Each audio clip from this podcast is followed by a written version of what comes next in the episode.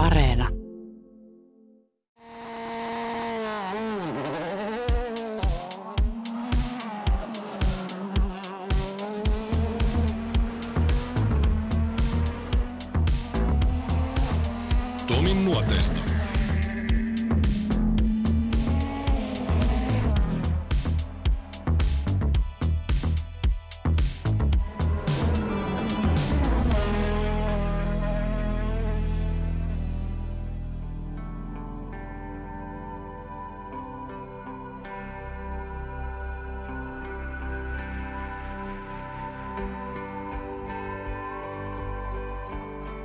Suomen menestynein Formula 1-kuljettaja, Vantaan Martinlaaksosta lähtöisin, nykyisin Monakossa asuva Mika Häkkinen. Häkkisen Formula 1-ura toi kaksi maailmanmestaruutta, mutta oli viedä elämän. Vakava onnettomuuskauden 1995 viimeisenä kisaviikonloppuna olisi voinut kirjoittaa historiaa aivan toisella tavalla. Kolme vuotta myöhemmin historiaan kirjoitettiin kuitenkin kautta aikojen toisen suomalaisen Formula 1-kuljettajan nimi lajinsa parhaana. Vauhti. Se ei saa pelottaa Formula 1-kuljettajaa enemmänkin päinvastoin. Mika Häkkisen, kuten lukemattomien muidenkin tulevien Formula 1-kuskien geeneissä, vauhti on ollut polven korkuisesta lähtien. Oli aina, kun mä olin pikkuskäppäinen, pikkuskidi, niin mua aina kiinnosti vauhtia älyttömästi. Ja oli se vaikka fillari tai mikä tahansa, mikä liikkui pyörillä, niin, niin tota, se, oli, se oli se juttu.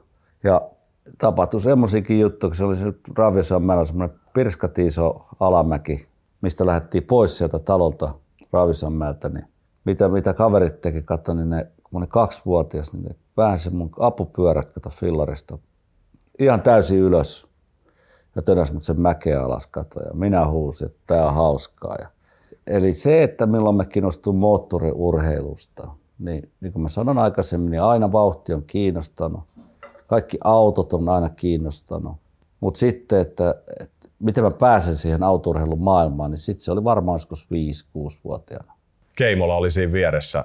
Oliko Joo. se Keimola se juttu, mikä nyt ekana tuli sit mikroautolla? Oliko se jotain vuokra-autohommaa vai miten, miten sä muistat, että sä menit sinne ekan Se kerran? oli Keimolasta lähti kaikki se ajaminen. Että kyllä mä niin mökillä, mökillä koultiin, kun mulla Kouvolassa oli, oli, tai on edelleenkin mökki, niin tota, siellä, siellä tuli ajeltua mopolla ihan hullun lailla, kato, ihan pikkupojasta asti, varmaan joku nelivuotiaasta asti.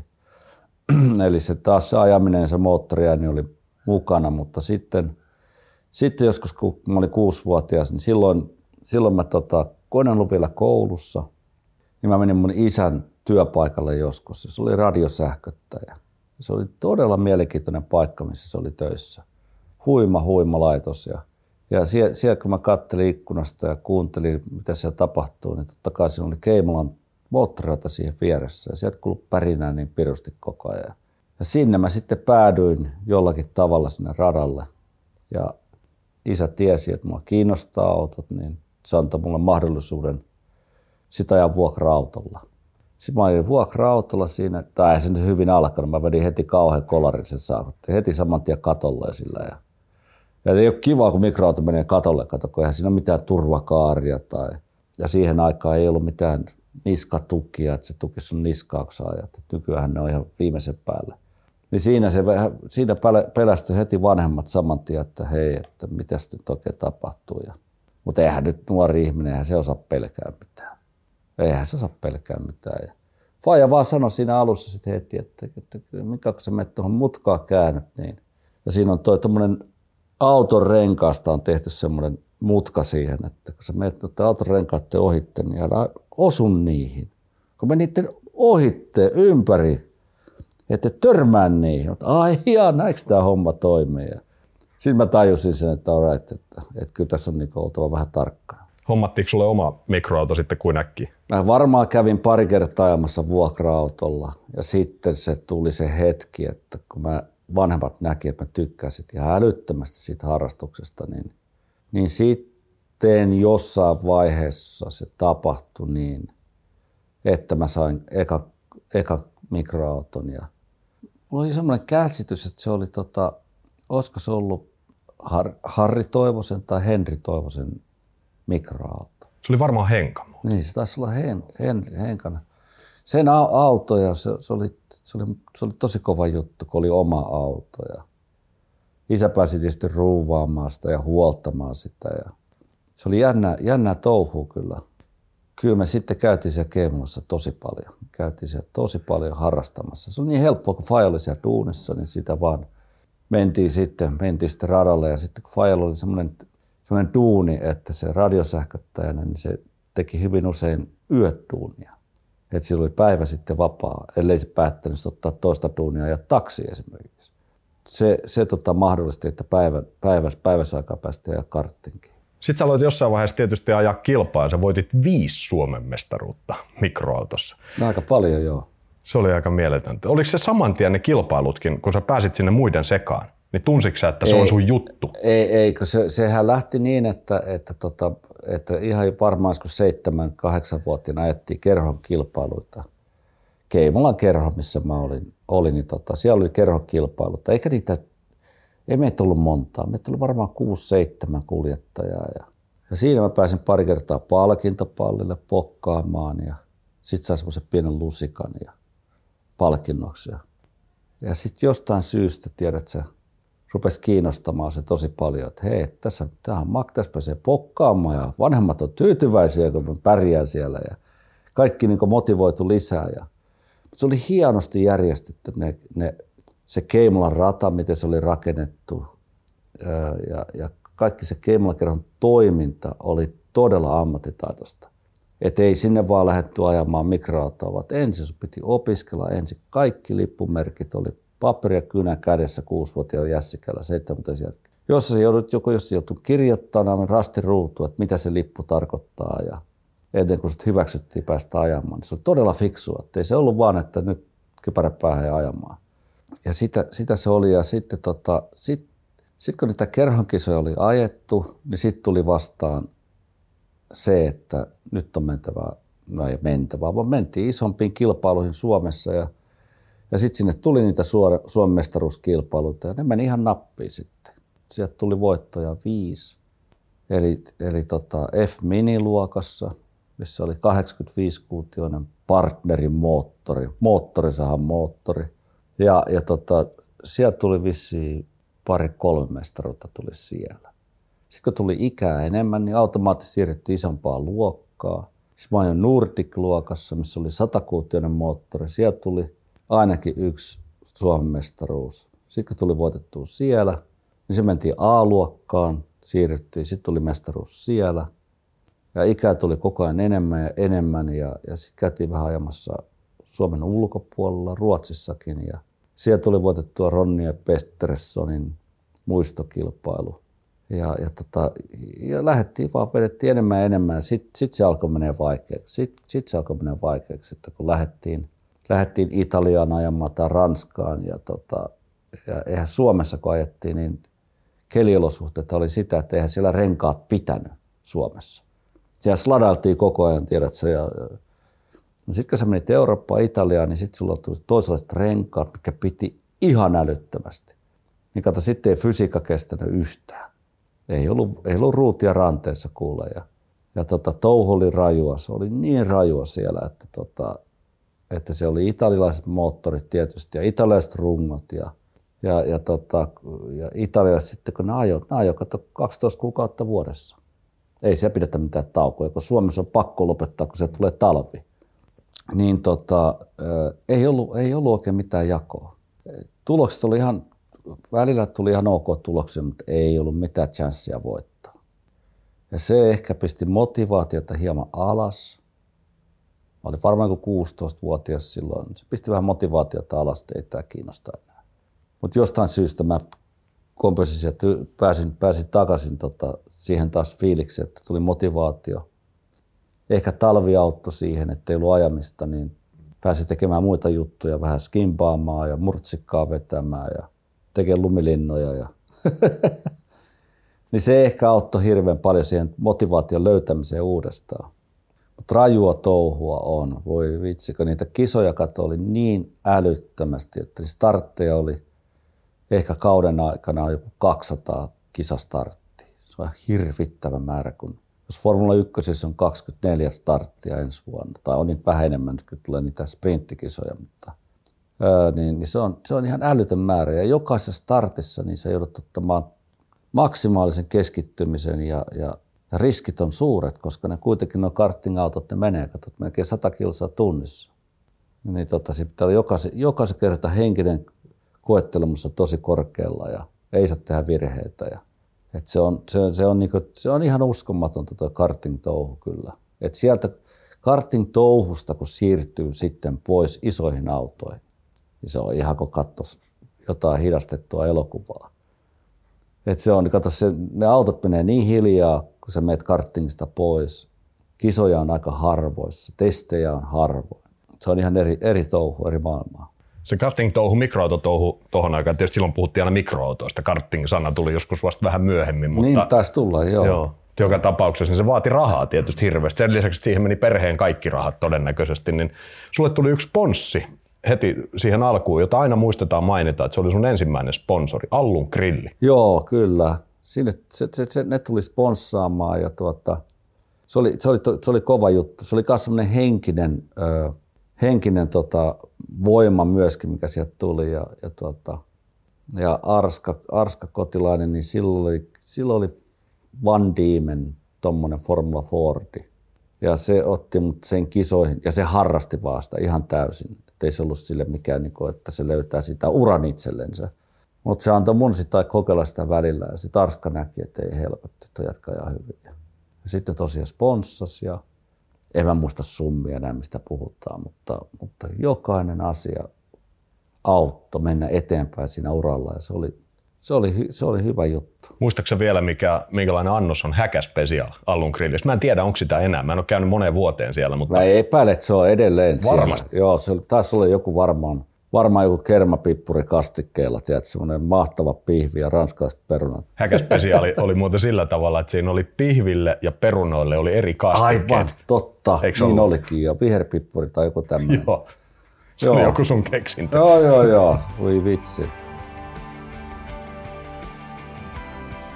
Häkäspecial on naudan sisäfile, jossa pihvin päällä on kerma, viherpippuri kastike ja perunoiden päällä aurajuustokastike. Melkoinen annos siis.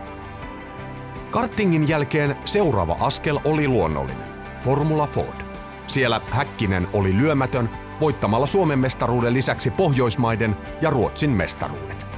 Näiden suoritusten myötä Mika Häkkisen uralla tapahtui ratkaiseva käänne. Mä ostin Järvi-Lehdon vanha tota Formula Ford. Ja se oli erittäin hyvä ostos, koska Jykä Järvilehtoa veti tosi hyviä tuloksia. Et se veti kans mestaruuksia sieltä.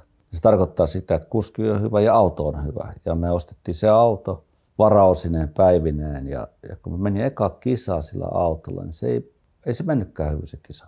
Olisiko mulla toinen tai kolmas. Ja mä valitin, että tämä auto ei oikein skulaa mutkissa, että kun mä käännän mutkaa, niin tota, se ei oikein käänny. Ja sitten löytyi vähän varausia sieltä ja vaihdettiin vähän toisenlaista takajousta siihen autoon ja sitten se napsahti kohdalle. Ja sitten se, oli, sit se oli meno. Sitten se oli, sit se oli meno. Ja sitten tehtiin semmoinenkin juttu, että en oikein osannut säätää niitä jarru, niin sanottuja jarrubalansseja, osannut oikein säädellä. Niin, tota, niin mun äiti oli äh, turkistuottajilla töissä niin me vietiin sinne parkkipaikalle se auto. Ja siellä harjoiteltiin sitä, sit sitä säätämistä. Et vaija että nyt vedä kuule jarrut ihan pohjaan. Vedät ihan lukkoon jarrut ja ajat. Käännät sen jarrubalanssin ja eteen ja taas jarrut pohjaan. Kato mitä tapahtuu ja päinvastoin. Sitten mä tajusin, että okei, että nyt kun se on tuossa kohdalla, nyt se pysähtyy hyvin. Ja, ja, ja sitten sit, kun saatiin oikeat säädöt siihen autoon, juman kautta se meni hienosti. Ja sitten tuli sitten tuli Suomen mestaruutta ja tuli tosiaan Pohjoismaiden mestaruutta ja Ruotsin mestaruutta ja, ja sitten mulla oli helkutin hyvä mekaanikkokin, oli ihan super semmoinen taistolainen, ihan, ihan tosi kurutyyppi, tosi, tosi ahkera ja tarkka niissä säädöissä. Ja, ja sitten kun nämä kilpailut oli just päällekkäin, että ei ollut mahdollista vetää Euroopan mestaruuskilpailuun, mä, otin, mä menin kahteen Euroopan mestaruuskilpailuun. Yksi oli Sunwoodissa, vedin kauhean kolarisia sillä autolla. Kauhean kolari vedin sateella ja, ja, tota, ja tota, auto meni ihan rämäksi. Olisiko ollut siitä kaksi viikkoa sen jälkeen, niin oli Solderissa toinen osakilpailu ja meillä ei ollut tota, varaosia ja tarpeeksi varaosia. Nyt kun se auto meni niin rikki, niin tota, mulla oli aikoinaan sponsorina GVS.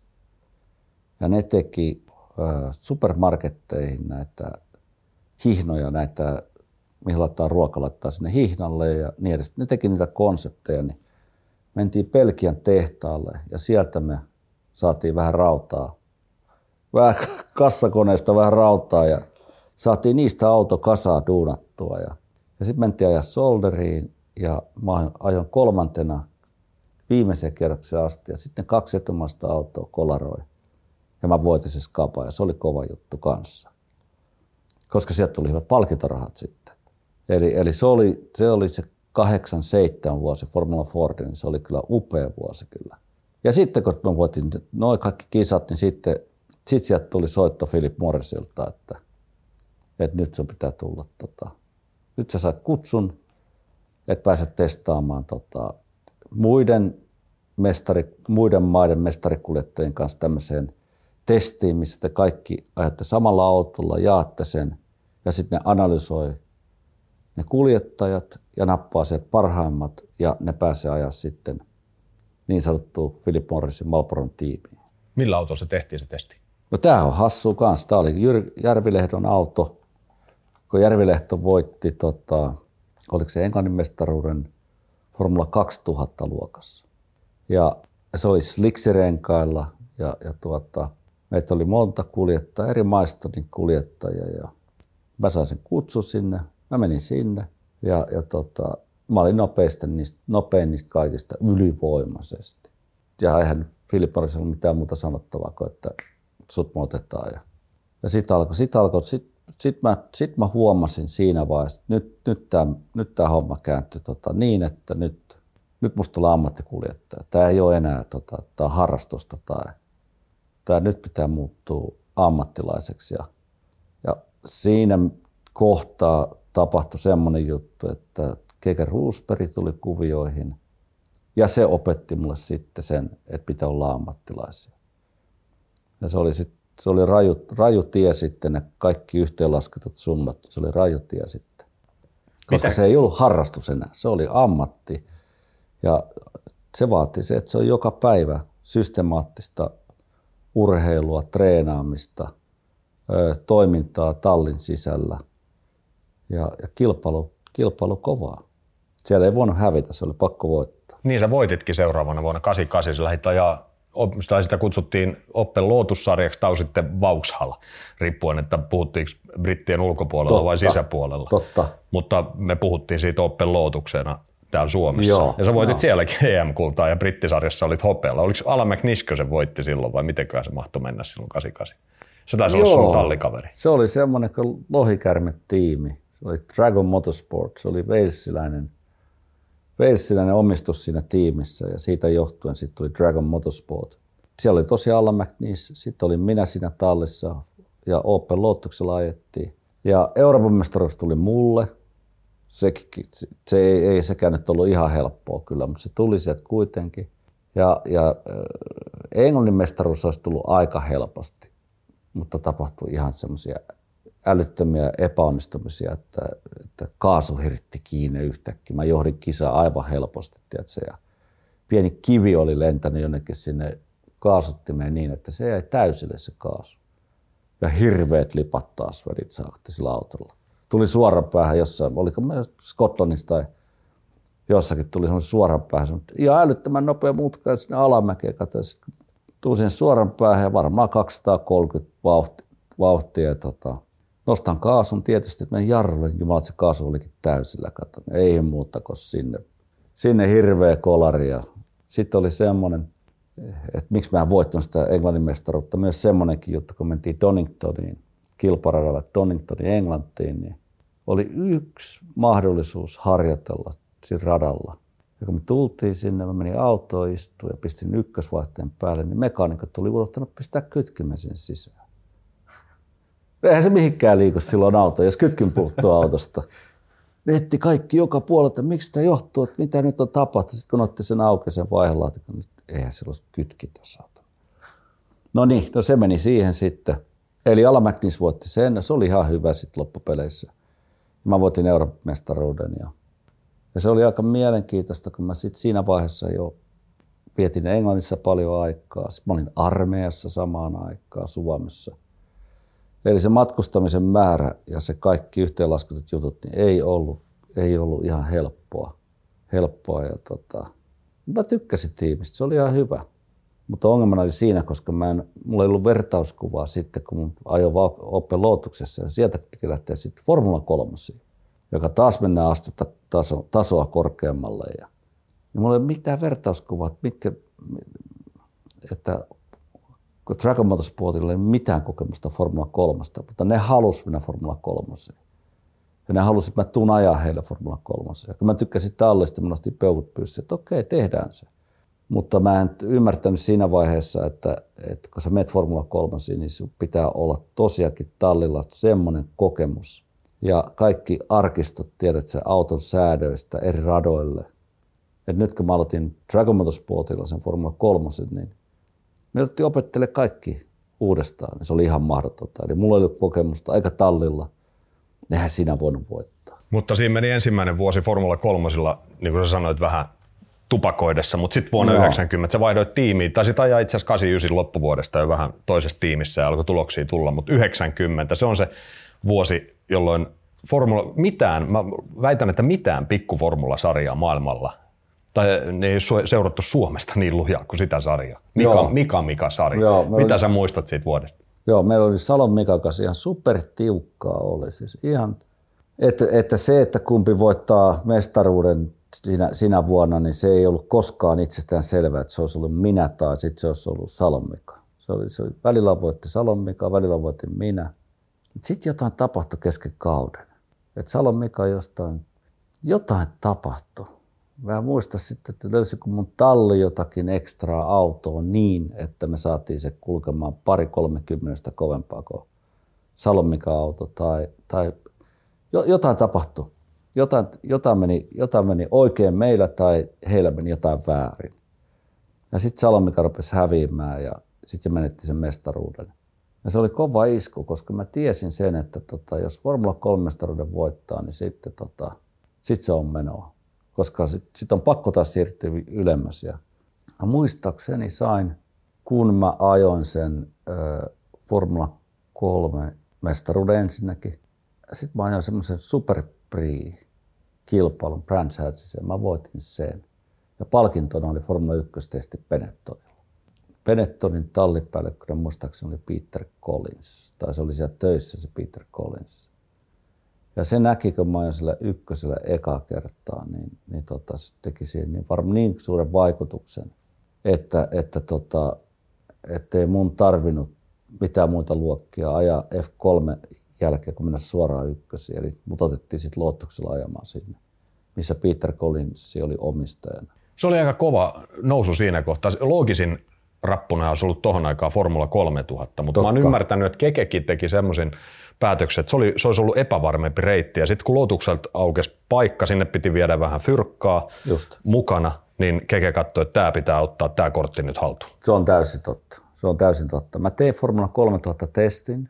Oli Oreka-tiimi ja, ja tota, Mike Early oli siellä. Sitten oli Hugo Schonak, ranskalainen, ranskalainen talli.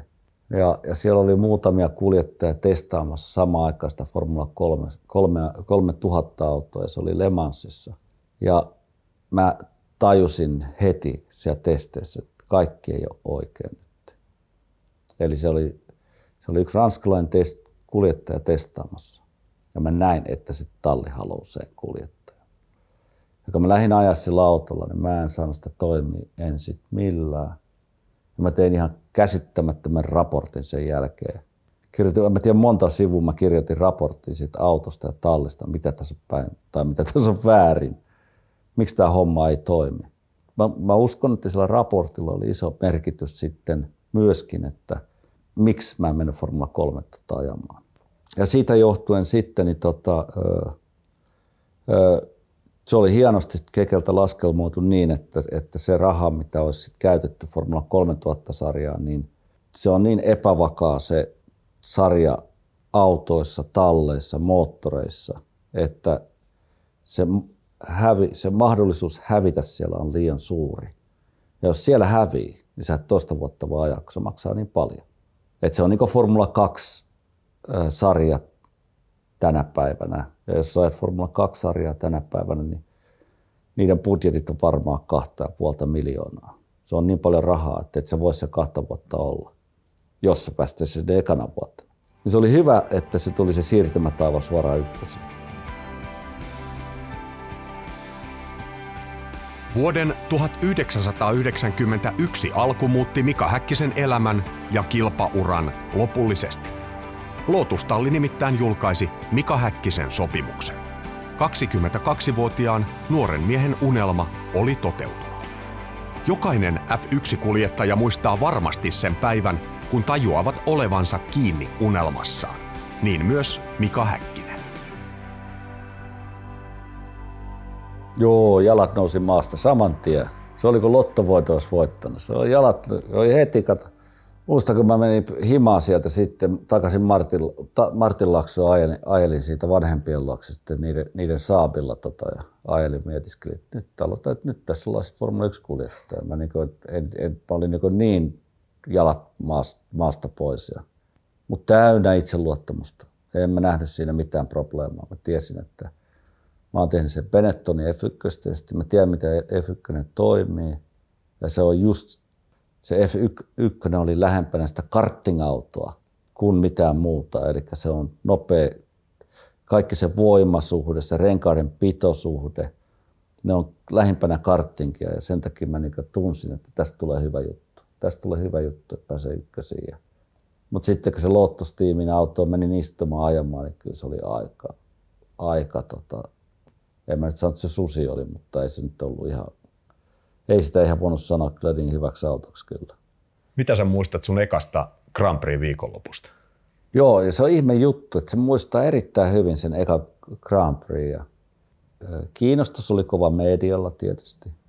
Jokainen pyysi sinne, tänne, tonne, tänne ja, ja se oli hirveän vaikeaa juuri hallita se, kun sut halutaan joka puolelle. Se ei ollut hyvin mun mielestä organisoitu siinä vaiheessa, että ei ollut systemaattista kalenteria, että miten sitä viikonloppua viedään eteenpäin. Tuli aika yksinäinen olo siellä. Aika yksinäinen olo, että tota, hei, että et, et, et nyt niin hauskaa. Ja tota, sitten mä vielä tiesin sen, että se auto ei ole hyvä. Mutta mietin samaan aikaan, että hei nyt mä oon saanut mahdollisuuden Formula 1, mä oon täällä. Nyt mun pitää todistaa, että mä oon hyvä kuljettaja. Niin en mä voi rupea valittaa heti ekassa kisassa auto ihan surkea. Että nyt vaan hanaa. Nyt vaan hanaa ja vedetään niin kova, kun tällä autolla päästään. Ja, ja mikä oli mun onni siellä ekassa kisassa Phoenixissa 91 oli se, että – että tota, siihen aikaan me käytettiin renkaita. jo renkaat oli semmoiset, että, että tuota, niillä pystyi ajaa tasan yhden kierroksen ja sen jälkeen ne oli ihan finaalissa. Ja ne renkaat oli varmaan kaksi sekuntia nopeammat kuin kisarenkaat. Ja huonollakin autolla, niin sä sait ne pidon siihen renkaaseen. Ja, ja tota, tehtyä, tehtyä sen aika jo suorituksen ja mä muistan, kun mä lähdin ajamaan, niin mä tiesin ihan tarkalleen, että mitä pitää lämmittää eturenkaat ja takarenkaat, etten kestää sen yhden kierroksen. Ja, ja sen avulla sitten mä sain, mä olin, olisiko mä ollut 13 tai 14 aikaa, joka oli todella kova tulos, koska se auto oli jo muutenkin, se oli 50 kiloa ylipainoinen. Et sitä se oli vaan rakennettu niin sillä tavalla, että se oli 50 kiloa ylipainoa ja, ja jokainen Mä sanon, jokainen 10 kiloa on, on noin puolitoista kymmenestä vai kaksikymmenestä. Niin sä oot heti sekuntikaupalla jäljessä. Mitä chanssia päittää tai päästä sinne kärkeen. Ja tota, se oli aika, aika raju juttu. Se oli aika raju juttu. Putosko sulla siellä Phoenixissa ratti syli? Oliko se siellä? Phoenix oli se skapa, että tota, lähti, lähti, lähti ratti keskellä suoraan irti. Kesken kisa. Startti onnistui ok. se oli myös semmoinen, kuule se eka startti kuule, että se oli huimaa kuule. Se oli kuule, kato katuradalla ja kaikki se pöly ja kaikki ne kipinät ja, ja tota, ne riskit siellä, mitä tapahtuu, kun ne autot on joka puolella. Ja, ja sitten kun se kisa lähti käyntiin ja olisiko se ollut puolesvälis kisa, niin menin suoralle vaan. Ja, ja mun polvi osui semmoisen lukitusjärjestelmään ratin takana, että se ratti lähti irti. Kun se auto oli suunniteltu alun perin Nakajimalle japanilaiselle kuljettajalle, joka oli niin pirun pieni, niin eihän se katso pohjoismainen suomalainen jässikkä, niin eihän se, se mahtunut sinne kunnolla. Se polvi osui rattiin ja ratti lähti irti ja, ja se auto, eihän siinä mitään muuta voinut tehdä, kytkin pohjaa ja jarru pohjaa niin kovaa kuin mahdollista. Ja se vähän osui kaiteeseen, mutta ei kuitenkaan niin paljon, että se auto olisi hajonnut. Mä sen ratin takaisin, mä sanoin radio, että nyt on, nyt on, nyt on ratissa probleema. Ja, että pakko saada toinen ratti. Ja mä ajoin varikolle, ne renkaat muistaakseni, antoi tallikaverin ratin. Ja tallikaverin ratissa oli napit eri paikoissa kuin mulla. Ja aina kun meni, oliko se vasempaa tai oikeaan mutkaan, niin mun käsi, mun iso käsi, ja niin se painoi sitä saakotin juomanappia siinä ratissa. Ja tuli sitä nestettä, tuli, meni se hukkuu sinne autoon saavutti. Meni se siihen, kato, kun tuli sitä nestettä niin helkotisti koko ajan. Ja, ja se oli sitten onneksi loppu se vesi jossain vaiheessa ja yskin siellä suoralla taas. Ja tota, sitten tuli semmoinen fiilis, että tämä kisa päätyi ikinä. Kato, se oli niin pitkä skapa. Eka kerta elämässä oli niin pitkä kilpailua. Ja sitä ikinä päätetään kisoja. Mä katson peilistä, että rupeeko aurinkokin laskemaan jo kato suoralla. Sitten mä tajusin, eihän se mitään aurinko laske, kun auto on tulessa saakutti. Se auto palaa. auto palaa, kato siinä. Mä olin, ei jumala, nyt lähtee henki. Ja, tota, ja sitten tota, ei mitään, mä saan, se oli varmaan kuusi kierrosta ennen loppuun. Sitten mä vedin sen parkki se auto siinä se palo sitten. Se oli tämmöinen Welcome to Formula One. Joo, Welcome to Formula One se oli. Ja mä, Mä muistan sen siinä mielessä, että ne vielä hyväksyt mut siihen, siihen pistetaulukkoon määrättylle sijoitukselle, koska se oli niin lopussa se, se, tota, se probleema. Mutta sitten sen Phoenixin jälkeen, niin sitten oli vähän semmoista blurria. Sitten oli se, se kisaminen oli vähän semmoista, että ihan tarkalleen muista kaikkea. Ja Imola nyt oli aika kohokohta, koska siinä kautena, koska me saatiin ekat pisteet. Me oltiin viides ja kuudes siihen aikaan kuusi sai vaan pisteitä kisassa. Ja, ja tota, se mun tallikaveri ajoi viidentenä, mä ajoin kuudentena. Mä otti päähän ihan älyttömästi, kun mä tiedän, että mä olin paljon nopeampi kuin mun tallikaveri. Mutta jostain syystä kisan aikana tapahtui se, että pääsin mun. Ja sitten siitä oli joku tekninen probleema. Sitten vaihelaatikko probleema. Ja mä pääsin sitten viidenneksi se oli kuudes. Ja talli oli kuin mestaruuden voittanut. Mä pyörittelin taas päätä, että ei helkotti. Eihän tässä nyt voisi siitä juhlia, kun ollaan viides ja kuudes. Mutta mä en sitten laskelmoinut sitä, että totta kai talli saa pisteestä rahaa Fialta ja sillä on iso merkitys sille tallin jatkuvuudelle, mutta ei sitten nyt hirveästi kannattanut juhlia. 91 ja 92 sulla meni lootuksella. Se 92 vuosi oli semmoinen, että sä olet kuudes kisassa pisteille ja se oli oikeastaan semmoinen kausi, että kaikki tietysti, jotka seuraa siellä sisällä, niin ne tietää, mistä on kysymys siellä joka ikinen tallipäällikkö tietää, mistä on kysymys. Se, se että tietääkö TV-katsoja tai tietääkö media, niin sille ei toisaalta ole sit loppupelissä merkitystä. Ihan totta. Mutta se, ne, ne ihmiset, joille ratkaisuja tehdään, niin ne tietää kyllä, että sulla on ylipainoinen auto ja sulla on kilpailukyvytön Just. auto. Ja jos sä pystyt ajaa semmoisia juttuja, mitä sä ajoit 92, niin se teki vaikutuksen. Ja kehen kyllä. se teki vaikutuksen? Se oli Frank Williams. Eli toisin sanoen, sulla oli paikka ilmeisesti vuodeksi 1993 tarjolla Williamsille, mutta se kaatui aivan älyttömään hommaan. Williams ei muistanut ilmoittautua F1-sarjaan. Ja se olisi vaatinut kaikkien tiimien hyväksynnän, ja Lotus piti, veti sit ikään kuin takaisin, koska ne ei olisi halunnut päästää sua pois. Ja näin ollen ymmärtääkseni sun Williams-sopimus vuodeksi 1993 kariutui. Onko tämä totta? Si, si, joo, siellä on, siellä on, siellä on paljon, tota, siinä on paljon totta. Ja, ja tota, mikä siinä on mielenkiintoista on se, että – Onneksi ei koskaan tapahtunut, koska silloin mulla olisi ollut tallikaverina Alan Prost. Ja Keke tietää Alan Prostin. Keke ajanut sen kanssa. Mä muistan vielä, Keke kysyi, että ootko valmis, jos sä menet se tallikaveri. Mä totta kai mä oon valmis. Tässä oli yhtä mä, paljon itseluottamusta. Kuin... Niin, niin, mutta se, kato, mä muistan sen, muistan sen tilanteen, koska tota, se vaan ei ole niin yksinkertaista. että, että se kokemusmäärä, mikä Alan Prostilla oli, niin, niin siinä vaiheessa oli vasta kolminkertainen maanmestari, mutta tota, mä pelkään pahoin, että jos mä olisin sinne päätynyt, niin ei mun tekninen tietotaito olisi riittänyt vielä.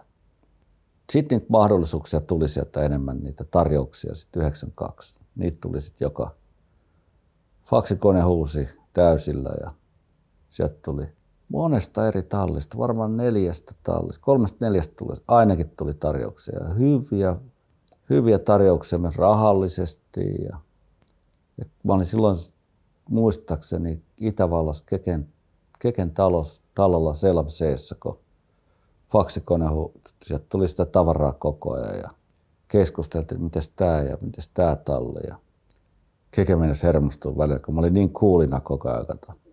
Keke tiesi, että tämä on iso juttu. Tämä on älyttömän iso juttu. Ja mä olin vaan, no niin, no niin, tämmöistä tämä nyt on.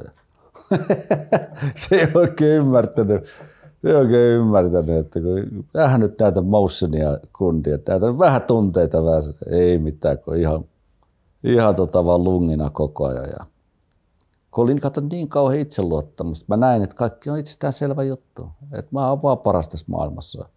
Et siksi niitä tulee sieltä koneesta, mutta tota, ei se nyt ihan kaikki sitä johtunut. Ja sitten oli McLaren oli yksi.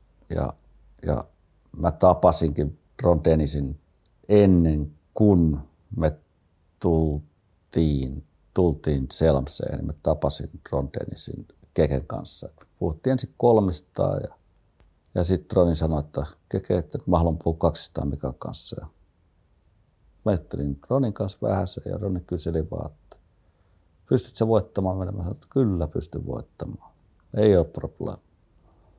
tota, ja sitten Roni innostui siitä, että tämä Jessica on tosissaan ja tämä pystyy voittamaan. Ja, ja sitten tultiin lopputuloksi, otettiin McLarenin diili, vaikka me ymmärrettiin se riski, että musta voi tulla testikuljettaja. Ja Keke ymmärsi sen täysin, että se riski on olemassa ja se on suuri riski, koska tota, jos se testikuljettajaksi päädyt, niin se tie voi, se voi päättyä siihen.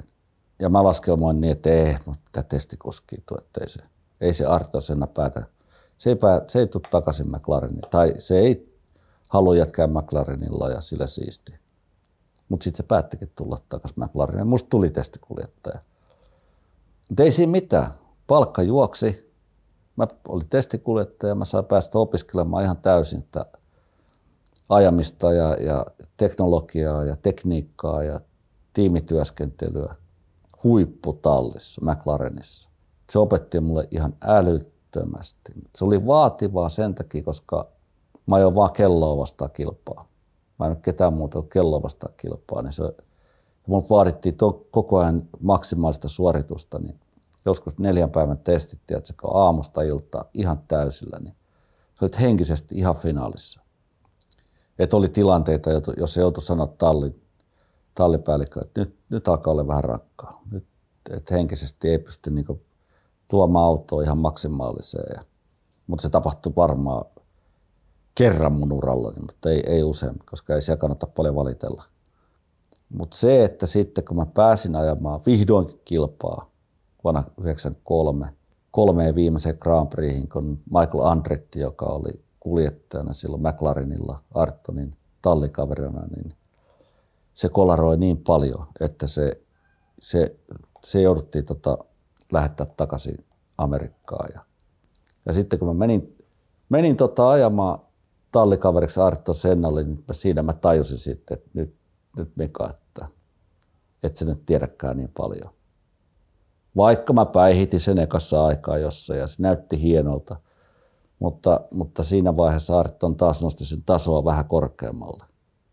Ja mä huomasin sen työskentelytavan siellä tallin sisällä, että ei vitsi, miten se tekee tänään, että miten se pystyy tuohon suoritukseen tolleen. Ja, ja tota, se oli mielenkiintoista aikaa opiskella sitä. Mutta kyllä Arttonen otti semmoisia riskejäkin välillä, että ei vitsi, kata. Huima kaveri. Seuraavana vuonna 94 sä olit sitten jo täyspäiväinen kisakuski, mutta McLaren päätti kokeilla vähän uutta innova- innovaatiota ja otti siihen sun selän taakse ranskalaistehdas Bejon, eli Peugeotin moottorit se oli katastrofaalinen vuosi McLarenilta ja sulle. Miltä se tuntui, kun sä pääsit viimein, sä olit huipputiimissä, nyt se oli koko kausi auki. Sä olit ensin ajanut testiä vuoden ja näyttänyt siellä loppuvuodesta. Sä ajoit ekas podiumiskin 93 Susukassa, kun se nyt oli. Totta. Niin sen jälkeen 94, kun latu on ikään kuin auki, maailma on avoin. Ja sit, Joo, mä olin kovassa kondiksessa. Mä olin kovassa kondiksessa tota, fyysisesti, henkisesti.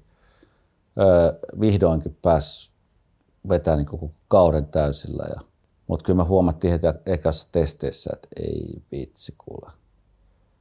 Moottori käytti liikaa öljyä ja jäähdytystä jouduttiin, jouduttiin lisäämään moottorissa, joka sitten vaikuttaa suoranopeuksiin ja kone tärisi suoralla niin, että muttari putosi autosta melkein. Sitten se ei ollut vielä luotettavakaan ja se käytti polttoainetta ihan liikaa sekä öljyä. Niin se oli kaikki tommoset elementit, jotka niinku heti, olihan siinä paljon tehoa, mutta kun se, se ei ole se ainut tärkeä asia. Ja, ja mä muistan aina, että Ronilla oli kauhea työ, että lisää fyrkkaa, lisää budjettiin vaan, että saatte sen koneen kuntoon, mutta ne ei tehnyt sitä. Ne ei lisännyt sitä budjettia tarpeeksi, tarpeeksi kehitystyötä, niin ei siinä ollut tulevaisuutta. Ja se oli vaikea kausi. Sieltä tuli muutama podiumi ja muutamia hyviä tuloksia, mutta ei mitään jakoa ollut. Ei ollut mitään jakoa, että olisi päässyt taistelemaan kunnolla mistään voitosta. Sitten vihdoinkin, vihdoinkin tota, saatiin Mercedeksen moottori. Mutta sekin oli vielä aika raakille. Ei sekään ollut vielä oikein tarpeeksi tehokas, mutta Roni tiesi, että Mercedes ei voi hävitä tuolla pelissä. Ja niiden on pakko löytää budjettirahaa, että ne voittaa. Ja niin siinä sitten tapahtui, että ne löysi rahaa.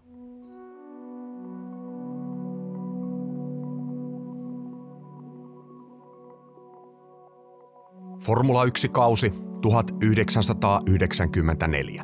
Imolan kisaviikonloppu. Perjantaina Jordan kuljettaja Rubens Kello ajoi rajusti ulos. Tilanne säikäytti F1 seuraavat ihmiset pahan kerran.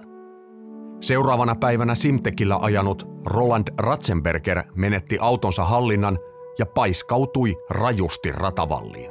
Vasta kolmatta F1-kisansa ajaneesta itävaltalaisesta tuli ensimmäinen kuolonuhri Grand Prix-radoilla 12 vuoteen. Kahdeksan vuotta aiemmin Elio de Angelis oli kuollut testionnettomuudessa. Sunnuntaina Imolan kilpailuun lähdettiin sekavissa tunnelmissa.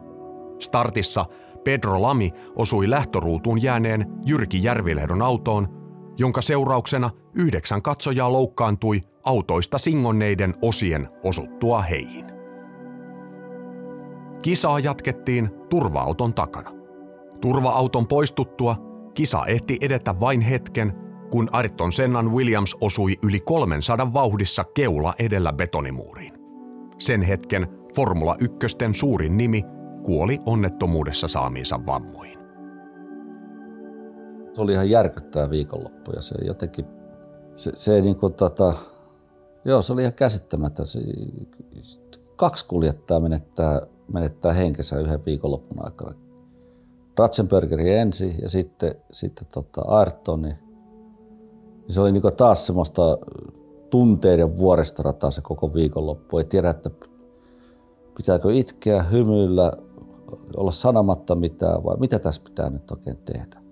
Ja talli kuitenkin teki kylmän rauhallisesti duunia ja kaikki oli kyllä vähän hiljaa tietysti.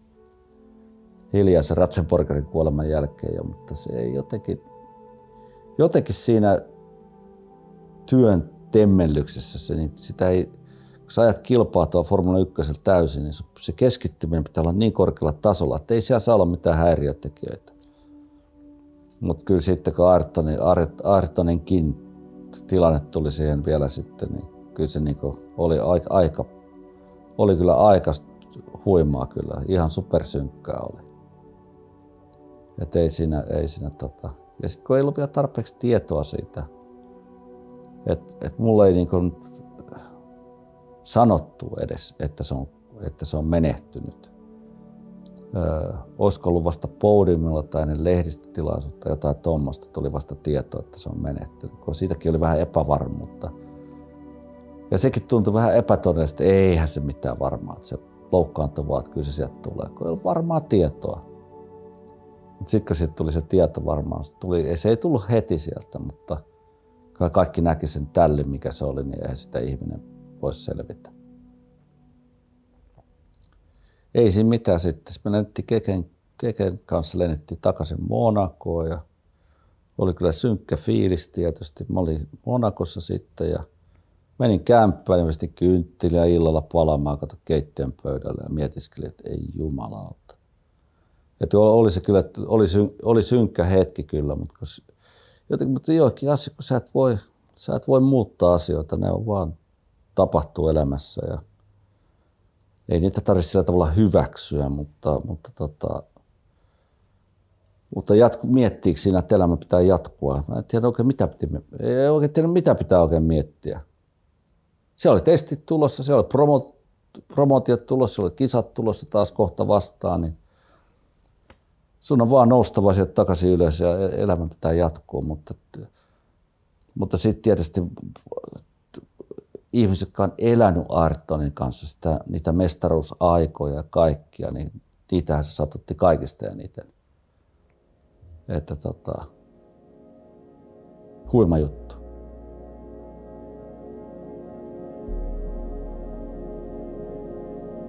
Reilua vuotta myöhemmin, vuoden 1995 kauden viimeisessä kisassa Australiassa, Mika Häkkinen ajoi uransa rajuimman onnettomuuden. Häkkinen menetti autonsa hallinnan ensimmäisissä aikaajoissa oikealle kääntyvässä mutkassa, jossa vauhtia oli yli 200 kilometriä tunnissa. 90-luvun puolivälissä kuljettajien ympärillä ei vielä ollut samanlaisia suojia kuin tänä päivänä, eikä esimerkiksi Hans Niskatuesta ollut vielä tietoakaan. Häkkisen pää osui valtavalla voimalla rattiin ja poukkoili muutenkin holtittomasti. Seurauksena vakavia niskavammoja ja kallon murtuma.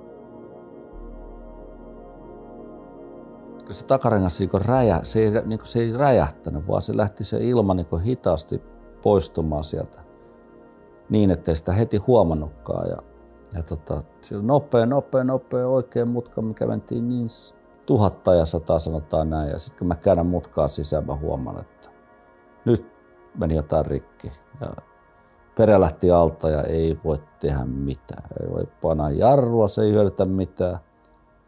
Ja painoahan, mutta ei siitä mitään hyötyä, koska sitten kun mä lähdin liukuun siihen radan ulkoreunaan, niin siellä oli semmoinen älytön korokas siellä, tota siellä ö, mutkan ulkoreunassa. Ja siitä se auto sitten lähti lentää ilmaa, ei se painasi, jarrupainen paljon hyödytä siinä kohtaa.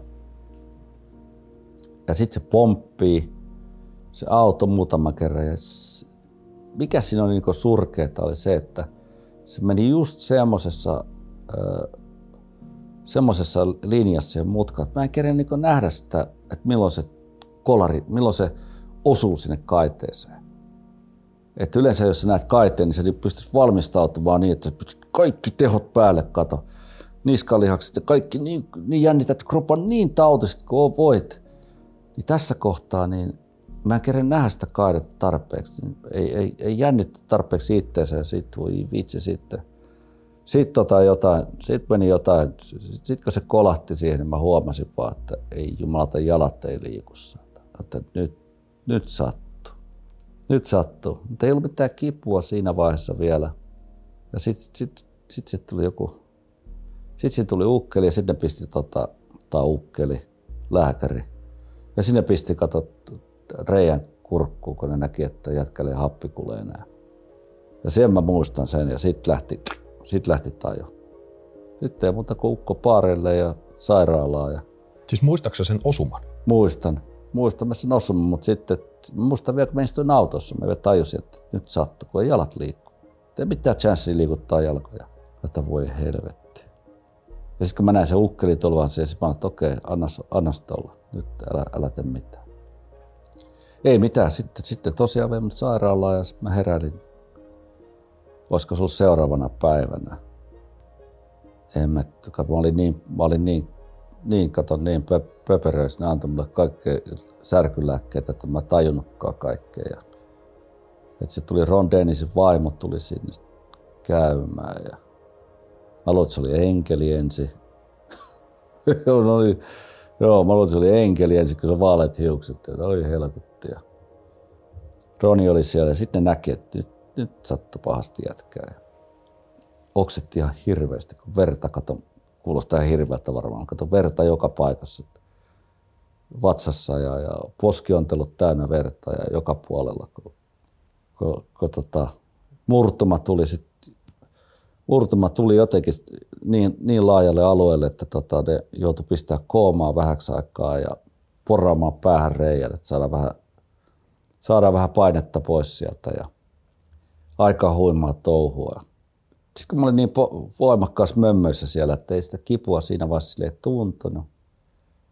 Mutta sitten mä rupesin tajumaan sen, että kun oli, oli joka puolella oli piikkejä, piikkejä käsissä ja kaikki katetrit ja kaikki. Ja, että voi helvetin 16, että nyt, nyt on paha paikka. Ja sitten alkoi tulee niitä kipuja, hitonmoisia päänsärkyjä ja, ja, ja tota, koko ajan magneettikuvauksessa katsotaan, että missä vaiheessa kundi menee. Ja, ja nekin oli ihan hirveitä ne magneettikuvaukset, kun siinä laittaa sinne putkeen, tiedät sen.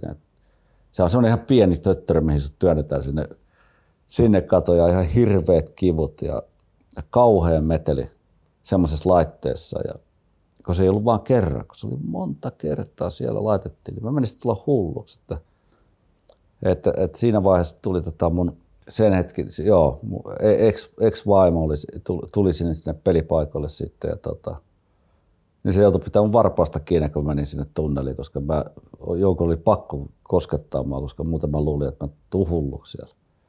Et se oli hirveä kokemus, se oli hirveä kokemus. Mä en tiedä, oliko sen neljä viikkoa tai jotain. Ja jatkuvaa kipua vaan ja jatkuvaa testaamista. Ja, ja koska, koska päähän kun kolahtaa, niin silloin tota, se voi vaikuttaa ihan kaikkea sun elämässä, ihan joka asia. Ja sen takia käytiin läpi kaikki testit, kaikki mekaaniset hajuaistit, hikoilut, kaikki käydään läpi, testataan, analysoidaan, että toimiiko jokainen asia kropassa normaalisti. Se oli ihan, se oli ihan, ihan niin toista, toista vielä, että se oli ihan kamalaa. Sitten kuulo, kuulo viottu, koska pienet korvaluut, mitä sulla on ihan semmoisia pieni korvaluita, ne meni vähän poikki, hajos sinne.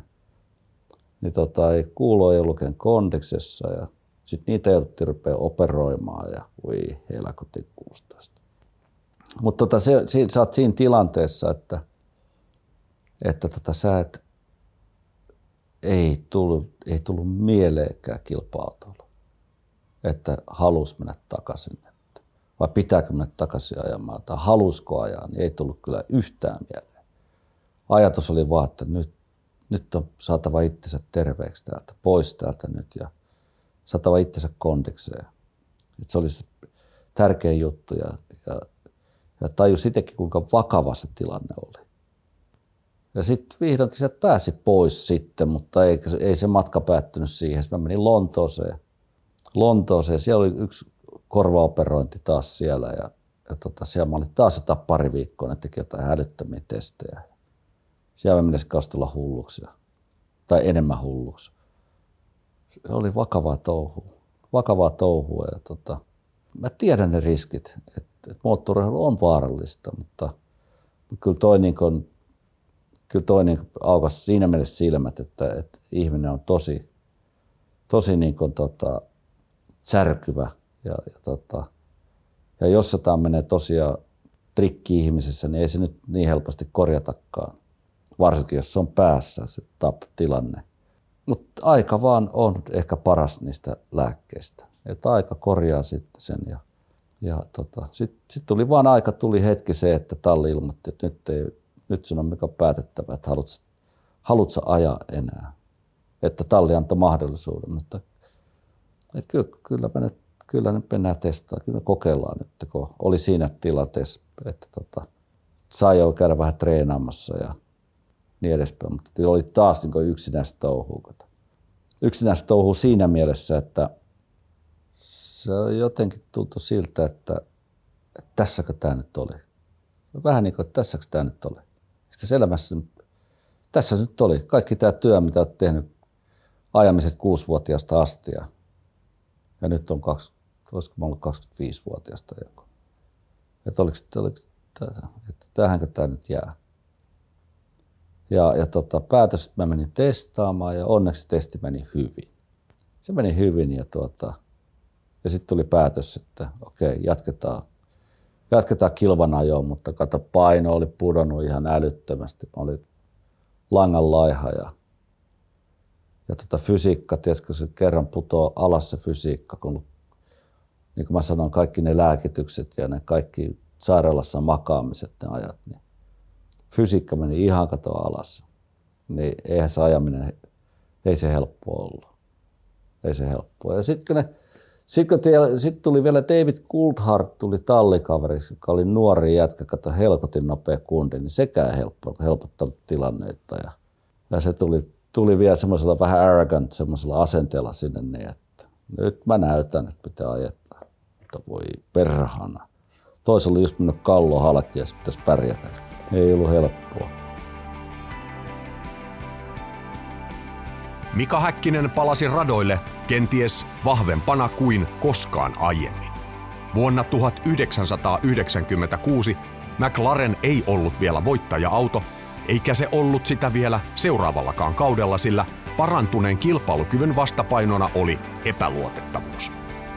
Kaudella 97 Häkkinen ajoi uransa ensimmäisen paalupaikan, mutta joutui keskeyttämään kolmesti kärkipaikalta.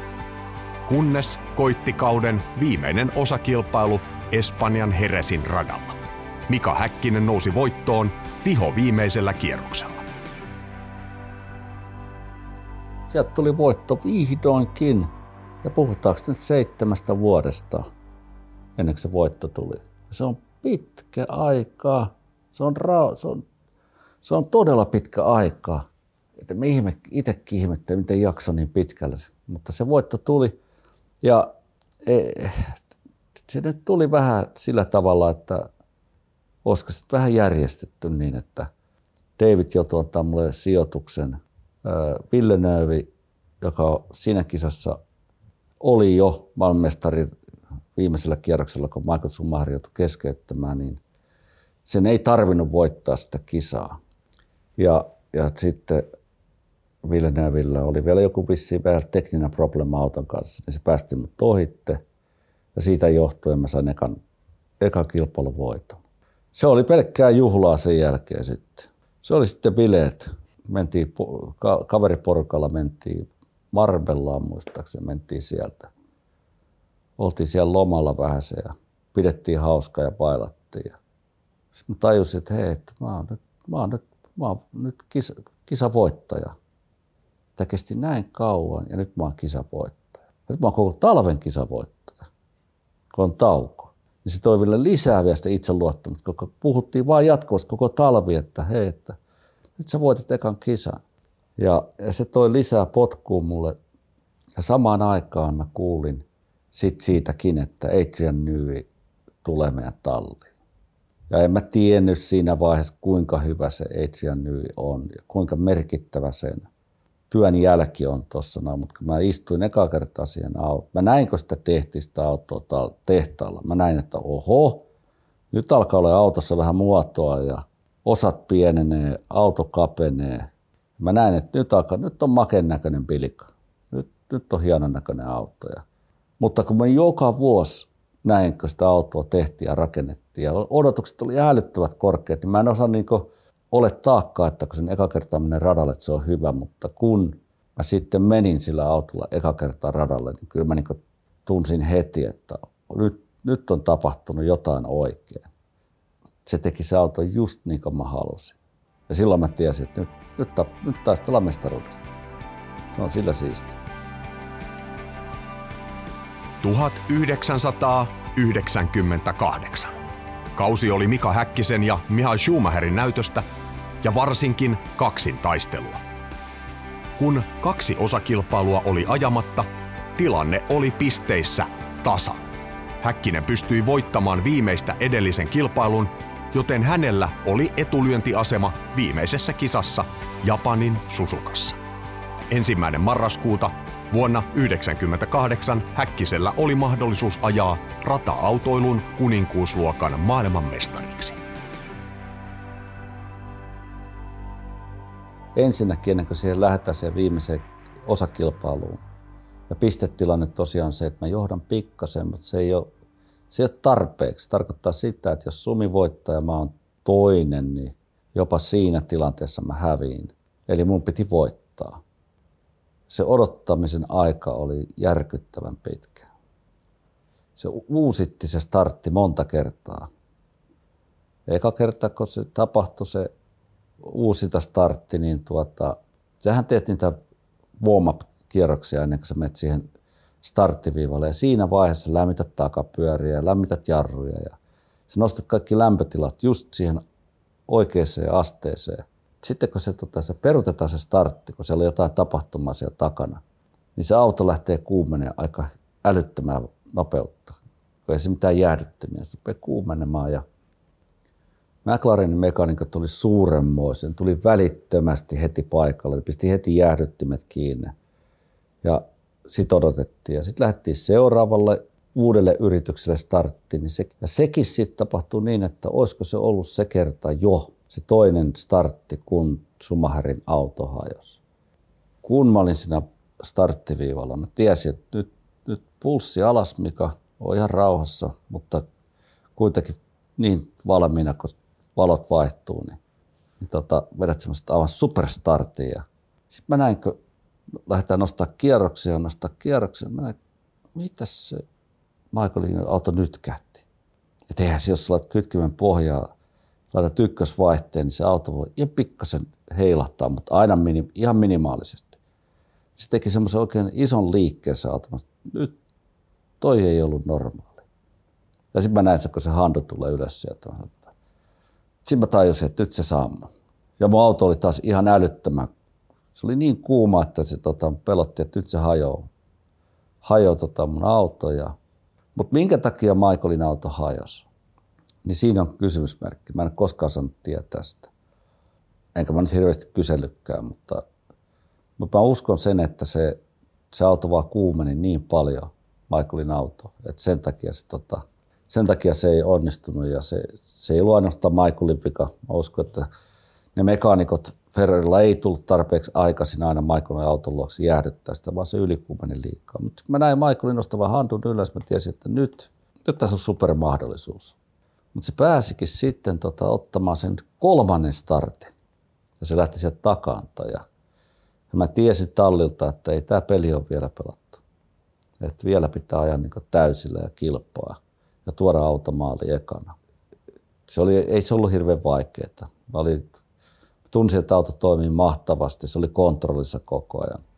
Ja sitten vihdoinkin, kun mä Michaelin, että se joutui keskeyttämään kilpailun, niin sitten sit mä tiesin, että nyt, se on tässä. Nyt, nyt on voitettu maailmanmestaruus.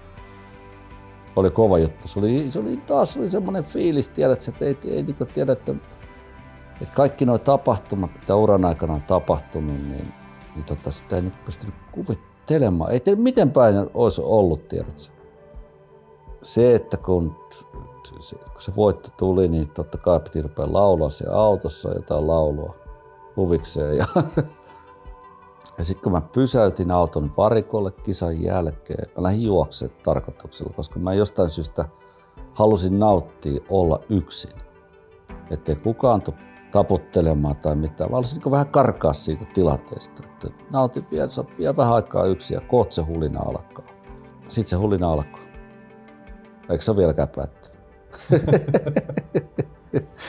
Minkälainen tunne oli nousta siellä Susukassa siihen korkeammalle korokkeelle? Sehän on varmaan upein tapa voittaa maailmanmestaruus voittamalla osakilpailu, että sä saat juhlia kahta asiaa yhtä aikaa. Joo, se oli ihan maksimaalinen tota, tilanne. Se oli aivan maksimaalinen tilanne. Ja, tota, ja kyllä mä niin nautin siitä, nautin siitä ihan suurempasti. Kaudelle 1999 Mika Häkkinen lähti ensimmäistä kertaa urallaan numerolla yksi hallitsevana maailmanmestarina. Tavoite oli saavutettu, mutta nyt edessä oli se tilanne, että radoilla oli vain hävittävää. Näin asia ainakin ulospäin usein nähdään. Häkkiselle mestaruuden voittaminen kaikkien koettujen vastoinkäymisten jälkeen toi kuitenkin vain positiivista energiaa. No itseluottamus on ihan, se on ihan huipussa. Se on, se on ihan huipussa. Nyt se on tehty. Nyt ei tarvitse ottaa siitä paineita enää, voittaako joku päivän maailmanmestaruuden. Se on niin ihan täysin huipussa. Ja se, mitä se tarkoittaa, kun sä istut autoa, otat ratista kiinni ja tiedät, että nyt, nyt viedään tätä autoa kuule sitten kovaa. Et nyt voidaan ottaa riskejä. Että ei vedetä silleen mutkaa, että pysyy justiinsa paanalla ja nyt, nyt meni nappi, että nyt otetaan, nyt mennään vähän yli siitä. Nyt kokeillaan vähän enemmän vielä. Mutta kun mä pääsin 99 autoa ajamaan, niin mä huomasin, että ei nyt ole ihan, ei ole niin hyvältä tunnu kuin viime vuoden auto. Ja ne muutti etar, eturenkaita, FIA muutti eturenkaita erilaisiksi. Ne ei ollut meille ideaaliset. Meidän olisi jotakin pitänyt auton suunnittelussa muuttaa, että me oltaisiin voitu huomioida se muutos, mitä ne renkaat tekee. Mutta eihän mä voinut siihen vaikuttaa. Se oli, se oli tallin, tallin tehtävä hoitaa se kohdalleen, että ne tekee oikeat laskutehtävät. Mutta se ei ihan skulannut, kuin olisi pitänyt. Ja, ja mä tiesin, että auto on ihan pirun nopea. Mutta se on koko ajan veitsen terällä. Ja sitten tuli niitä teknisiä ongelmia. Taas tuli, tuli tota mukaan ja pisteitä meni ihan tosta noin vaan. Sitten David rupesi härnäämään siellä vielä – tökkäs mun tuloskin yhdet kisassa ja, ja tota, niin tota, se, se ei niinku helpottanut sitä tilannetta. Ja mä tiesin, että Michael on semmoinen jyrä, kun se tulee sieltä, että se, se ottaa, yrittää ottaa pisteet joka, joka tota, kisasta. Ja Ferrari oli sitten niin luotettava, että ei ollut mitään probleemeita. Meillä oli keskeytyksiä. Tallikaveri veti pihalle, mutta välillä tallin sisällä mä keskustelin, että ei, ei, ei tätä voi jatkaa näin. Että jos me halutaan voittaa maailmestaruus, niin teidän on annettava mulle enemmän tukea, että ei, ei tämä voi jatkuu näin. Sitä ei tapahtunut, mutta sitten tapahtui Michaelille se onnettomuus. Se oli surullinen juttu tietysti Michaelille ja surullinen juttu yleensäkin, mutta tota, onneksi se onnettomuus ei ollut niin vakava, että se, että se kuitenkin pystyisit palaamaan kauden lopussa ö, takas kilparadolle. Mutta se antoi mulle mahdollisuuden siihen, että se pahin niin sanottu kilpakumppani ei ollut siellä radalla. Mutta sitten tuli niin älyttömiä keskeytyksiä. Rengas taas räjähti. Oliko se Hockenheimissa 330 vauhtia rengas räjähtää. Hirveä spin. Se, siinä, siinä kävi niinku ihan käsittämätön tuuri, ettei käynyt pahemmin, ettei se auto lähtenyt ilmaan lentoon. Joo, Davidin mä mainitsinkin, että se tökkäsi mut ulos kisassa. Tuli koneongelmia, tuli sitten yhtäkkiä Ferrari saa kerättää pisteitä enemmän ja enemmän ja enemmän ja, ja sitten sit se taas päätyi se kausi niin, että mennään viimeiseen, viimeiseen Grand Prixin Susukaan ja taas on se tilanne, että mä voin hävitä se. Että mun on voitettava se skapa taas. Niin sä olit perässä, Övan johti. Niin. Se oli vielä vakavampi tilanne kuin tota Michaelin kanssa. Ai se oli, ai se, joo. Se oli vielä niin päin. Se oli niin päin, mutta se, mä muistan siinä Susukas Grand Prixissa 99, niin Irvine veti ison kolarin siellä. Se veti joko harjoituksissa tai aikaa, se veti ison kolarin, niin että se meni ihan ison lippa. Ja ne joutui rakentamaan kokonaan uuden auton sille. Ja, mä, ja sen jälkeen se ei koskaan tullut takaisin siihen nopeuteen, mitä olisi vaadittu. Siellähän se tuli sitten viimeinen sikaani, viimeinen kierros, sä johdit kilpailua. Sä pelästytit kaikki suomalaiset TV-katsojat ja selostaja Matti Kyllösen, kun sä himmasit siihen ja selitys oli se, että sä halusit vaan katsoa peilistä, että missä se seuraava on. Joo, joo, joo. Mä nautiskelin. Mä vaan nautiskelin ja se oli, se oli kans ihan käsittämätön tilanne, että tulee toinen maailmanmestaruus ja, ja tuota, se, se, oli huimaa. Se oli huimaa. Se oli hienoa. Ja siinä mitään muuta negatiivista ollut se, että sitten sit alkoi kova työrupeama. Taas vedettiin ihan älytön markkinarundi ympäri Eurooppaa monta viikkoa ja ei saanut lepoa. Ei saanut tarpeeksi lepoa, eikä saanut tarpeeksi treenaamista, ei saanut tarpeeksi lepoa. Juhlasta juhlaan, sanotaan näin, eri palkintojakotilaisuuksia ja semmoisia, niin se oli niin kuluttavaa, että mä en koskaan pystynyt sitä niin täysin palautumaan sitä vuodesta 99 kaudesta ennen kuin lähdettiin vuoteen 2000. Ja taas kun lähdettiin vuoteen 2000, niin, niin tuota, taas se auto meni, taas meni vähän huonompaan suuntaan. Se oli pirun nopea auto, veitsen terällä, mutta, mutta tota, ei, ollut, ei ollut ihan nappi. Ja, ja taas David rupesi siellä, taas se rupesi tota, kiusaamaan. Ja tota, sanoin Tallille, että jos, te halu, jos me halutaan voittaa maassa, te annettava mun voittaa, että anna sen Davidin härnätä. Ja Spa Grand Prix oli muistaakseni hyvä esimerkki siitä, että David pääsi siellä kärkeen. Mä radiossa sanoin, että antakaa, anna, älkää nyt päästäkö sitä nyt menemään mihinkään, vaan antakaa sen, mä ohitan sen. Ja ne ei antanut sitä käskyä. Ja Ron Dennis oli silloin päättänyt, se vuonna 1999, se oli nostanut Martin Whitmarshallin johonkin uuteen asemaan. Että ei se ollut enää siellä pitwallilla. Mutta en mä niinku syytä ketään, kenen, kenen vika se on, mutta tota, Tallinn olisi vaan törkeästi pitänyt sanoa Davidille, että anna sen nyt mennä ja pysy sen takana. Me oltaisiin voitettu kolmas maailmanmestaruus ihan varmasti. Ja suht koht helpostikin vielä mun mielestä. Sitten kun tota, Ferrari voitti maailmanmestaruuden vuonna 2000, niin ne sai hirveä itseluottamus. Boostin siitä. 2000 vuoden Spaankisa muistetaan semmoisesta ohituksesta, joka on itse asiassa varmaan jossakin mainittu, että se on upein ohitus Formula 1 kautta historian, tai ainakin yksi upeimmista kierroksella Joo. ohitus, ja sä meet sumin takana ja te lähdette molemmat ohittaa. Tämä nyt kaikki kuuntelijat tasan tarkkaa tietää, mistä joo, joo, puhun, joo. mutta mitä sä muistat siitä? Se oli huima, se oli, se oli huima ohitus ja se vissiin valittiin varmaan, että tänä päivänäkin yksi maailman parhaimmista, mm. mitä siellä on tapahtunut ja Michael oli tosi, se oli tosi tiukka, se ei päästänyt mua ohitte ja kierroksina oli enää kuusi tai seitsemän kappaletta ja, tai jäljellä ja tota, se ei, se veti mut 300 kilometrin tuntinapeus aina tota, vähän nurmikolle, koska, koska mulla oli vain yksi ohituspaikka, missä mä pystyin sen ohittaa ei päästä ohi. Tosi törkeästi veti mun nurmikolle ja siinä nopeudessa. Ja kierrokset alkoi tulee vähin ja sitten kun mä seurasin Michaelia, olisiko ollut neljä kierrosta loppuun ja seurasin Michaelia ja taas mä saan sitä kiinni siinä ainoastaan yhdelle paikassa siinä radassa. Ja sitten mä näen siellä kaukana, että siellä on yksi kierroksella ohitettava auto. Tai sitten sillä autolla joku tekninen probleema. Ja se auto ajaa keskellä rataa. Ei aja oikealla, eikä vasemmalla, vaan keskellä rataa. Mä tässä taas ei mitään, ei mitään järkeä, koska, koska tota, keskellä rataa ajaa. No sitten kun me aletaan lähestyä sitä autoa, mä tiesin, että no Michaelin on pakko jommalkumman puolet ohittaa se auto. Ja se antaa mulle mahdollisuuden sitten attack. Michael päätti ohittaa sen vasemmalta sen takia, koska mutkat sitten seuraava mutka kääntyy oikealle ja mä vedin sitten oikealta siitä autosta ohi.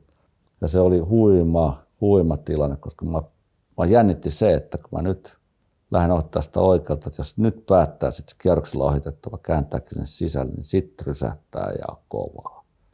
Sitten olisi kuule, sitten olisi rysähtää, mutta riski piti ottaa vaan ja, ja se onnistui. Ja sitten sit, sit se oli spektakular, se oli huiman näköinen ohitus ja siitä puhuttiin sitten ja mä juttelin Michaelille sen jälkeen, sen kisan jälkeen, että Michael tei kamaa, että ei, ei tässä voi tehdä tämmöistä että he vedetään yli 300 kilometriä tunnissa puskettu tuon nurmikoon, että ei tästä. Sitten voi lähteä henki. Michael sanoi, että eikö, tämä on kilvan ajo. Tämmöistä on kilvan ajo. Mutta ei ole. Että ei, ei, et sä saa tuossa henkeä niin kuin vaarantaa tuossa nopeudessa. Et jos ollaan vähän hitaassa mutkissa ja sä kikkailet jotain, niin se ei se mua haittaa, mutta eihän tuossa mitään järkeä. Mutta Michael ei, se, ei, se näki sen vaan, että hän on, hän on tässä oikeassa. No ole sit oikeassa.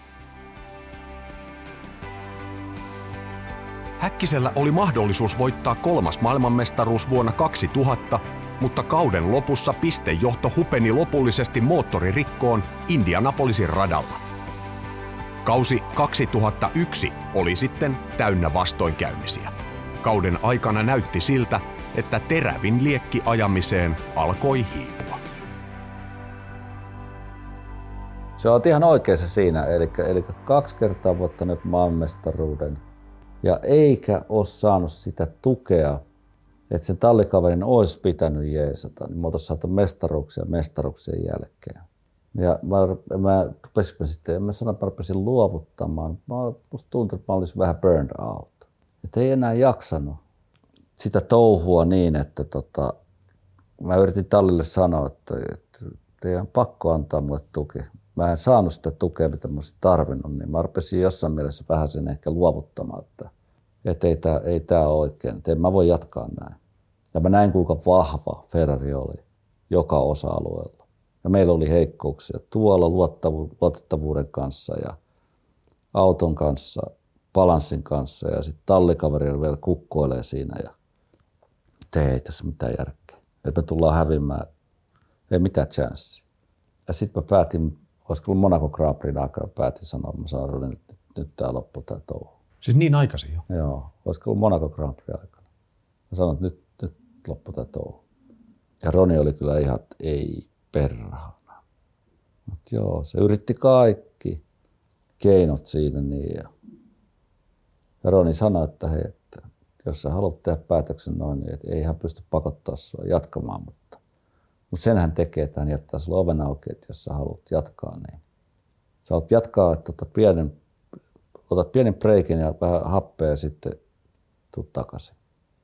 Mutta eihän mistä koskaan tullut takaisin. Niin sä puhuit silloin, että sä lähdet sapatti vapaalle, että sä pidät vuoden breikin Formula 1. Oliko se silloin tosissas vai oliko se vaan puhetta? No siinä vaiheessa, tota, mä tiedän, eikö tottahan se oli, että mulla oli mahdollisuus ottaa sapattivuosi. Mutta sitähän ei ollut päätetty, että mä tuun takaisin, vaan se sapatti, Roni oli antanut mahdollisuuden, että nyt Mika ottaa pienen breikin, että jos hän haluaa takaisin, hän tulee. Mutta en mä koskaan päätä, ei sitten tule mitään. Ei, mä, mä, mä näin siihen, että ei, ei ole hyvä idea. Ja sitten Kimi oli siellä, kato täydellä teholla ja että ei, ei mitään järkeä enää mennä sitten takaisin. Niin sä et edes missään vaiheessa vuonna 2002 miettinyt ei, mahdollista paluuta? Ei, ei, ei, missään, ei missään tapauksessa. Ei. Oliko se helpotus sitten lopulta, kun sä luovuit Formula 1? En mä tiedä, oliko se helpotus. No oli tietysti. Oli se helpotus totta kai, koska se, se, on, se elämä on erittäin, se, se, se vaan keskittyy siihen Formula 1. Ei, ei, se, jos sä haluat olla paras niin silloin sun pitää maksimoida kaikki osa-alueet.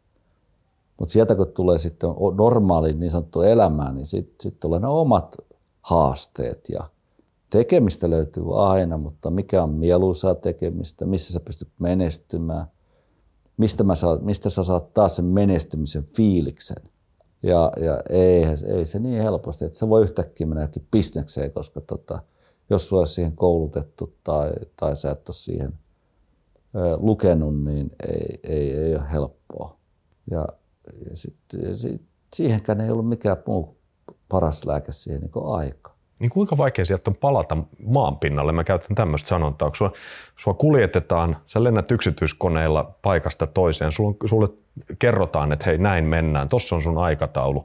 Kaikki tulee ajopuvut, nyt yksinkertaisia asioita, joo, joo. alusasut joo, ja ajopuvut joo. ja kengät on tossa, niin kuin tiedetään, joo, että noin sä laitat tänään päälle ja iltapäivälle sulla on exactly. uudet puhtaat. Ja sitten kun tämä kaikki häviää, sun pitää ikään kuin ottaa elämä taas omiin käsiin, niin kuinka, kuinka raju muutos se on tuommoisen Formula 1-kuljettajan elämässä? Tai sulle henkilökohtaisesti? Ei silloin mitään, ei, ei se ole vaikeaa. Ei, se ei ole vaikeaa, vaan se on vaikeaa yksinkertaisuudesta, että tota, se, se, se, tulee iso tyhjiö tulee sun elämään. Ei sille maha mitään. Sä oot, sä oot koko ikäs treenannut ja, ja ajanut täysillä ja yhtäkkiä sitä ei olekaan niin, niin tuota, siinä tulee tyhjiö, semmoinen tyhjiö elämään. Ja, ja semmoinen tunne, että tota, saisi semmoista tyydytystä siitä. Se ajamisesta on tyydytystä. Siitä tulee, tulee semmoinen fi, fi, fi, hyvä fiilis, kun onnistuu. Nyt kun sitä ei ole enää, niin mitä sitten on? Mitä tässä elämässä pitää onnistua sitten jossakin? Ja se ei se sitten tule ajan kanssa. Sä löydät se oikein tien elämässä ja – ne omat juttus sun elämässä ja oikeat asiat, mitkä sulle tuo motivaatiota elämään. Ja onko se sitten bisnes ja onko se raha tai onko se matkustaminen tai vai mikä se on. Niin se, se, se, jokainen on yksilö, jokainen tarvii erilaisia asioita, mutta kyllä mä ainakin itse huomasin sen, että ajan, aika on kaikesta paras, että sä löydät sen oikein, oikein, oikein tien, tien elämässä. Mika Häkkinen palasi Formula 1-uransa jälkeen kilparadoille vuonna 2005 Saksan DTM-sarjassa, missä hän viihtyikin kolmen vuoden ajan. Eikä paluu Formula 1-radoillekaan ollut mahdottomuus. Vuonna 2006 Häkkinen ajoi päivän kestäneen testin McLarenilla, mutta varsinainen tarjous paluusta kisoihin tuli toiselta tiimiltä. Mulla oli hyvä breikki siinä nyt kilpailutusta pois Ja mä rupesin treenaamaan aika kovaa fysiikkaa ja, ja automaattisesti kun treenis fysiikkaa, niin sitten totta kai sit tulee hyvä fiilis. Ja sitten Frankki soitti mulle. Se, miten se on mahdollista. Mutta Frankki soitti mulle sitten, tota, Frank Williams soitti mulle Monacoa ja mä olin, että ei ole totta. Että haluaisit tulla ajamaan. Mutta voi vitsi. Just kun on treenannut, että ihanko tämä tulisi nyt tosta noin vaan. Ja tota, mä rupesin harkitsemaan, että ei se välttämättä olekaan huono idea. Mutta ei, se on justiinsa, se on justiinsa paha juttu toi, että mä menin sitten, juttelin Frankin kanssa, sitten ei tullut diiliä. Sitten ei tullut diiliä, koska tota, ei se olisi, ei olisi maksanut oikeita rahoja. Mä että ei, ei, ei, ei, en mä suosi tommosen, koska se on niin kova hullunmylly Formula 1, että ei, sieltä tarvitaan kunnon, kunnon korvaus. Sitten Roni sanoi, että tänne näyttää. Mä menin testaamaan McLarenia. Että jos menin sinne ajamaan.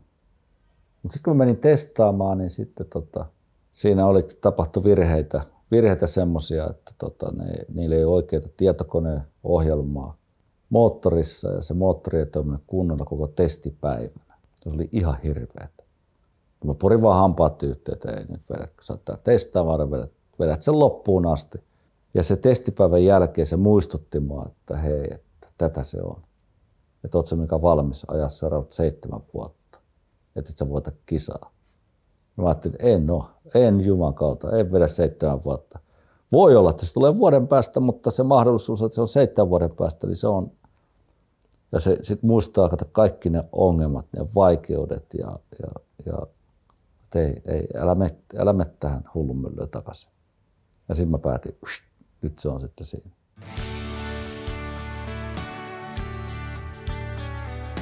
Yksitoista vuotta Formula Ykkösissä, kaksi maailmanmestaruutta, mutta laji oli viedä myös Mika Häkkisen hengen. Tuo ajanjakso on määritellyt Mika Häkkistä ihmisenä ja tekee sitä edelleen. Häkkinen tulee aina olemaan F1-kuljettaja, mutta mikä upeinta, kaksinkertainen lajin maailmanmestari.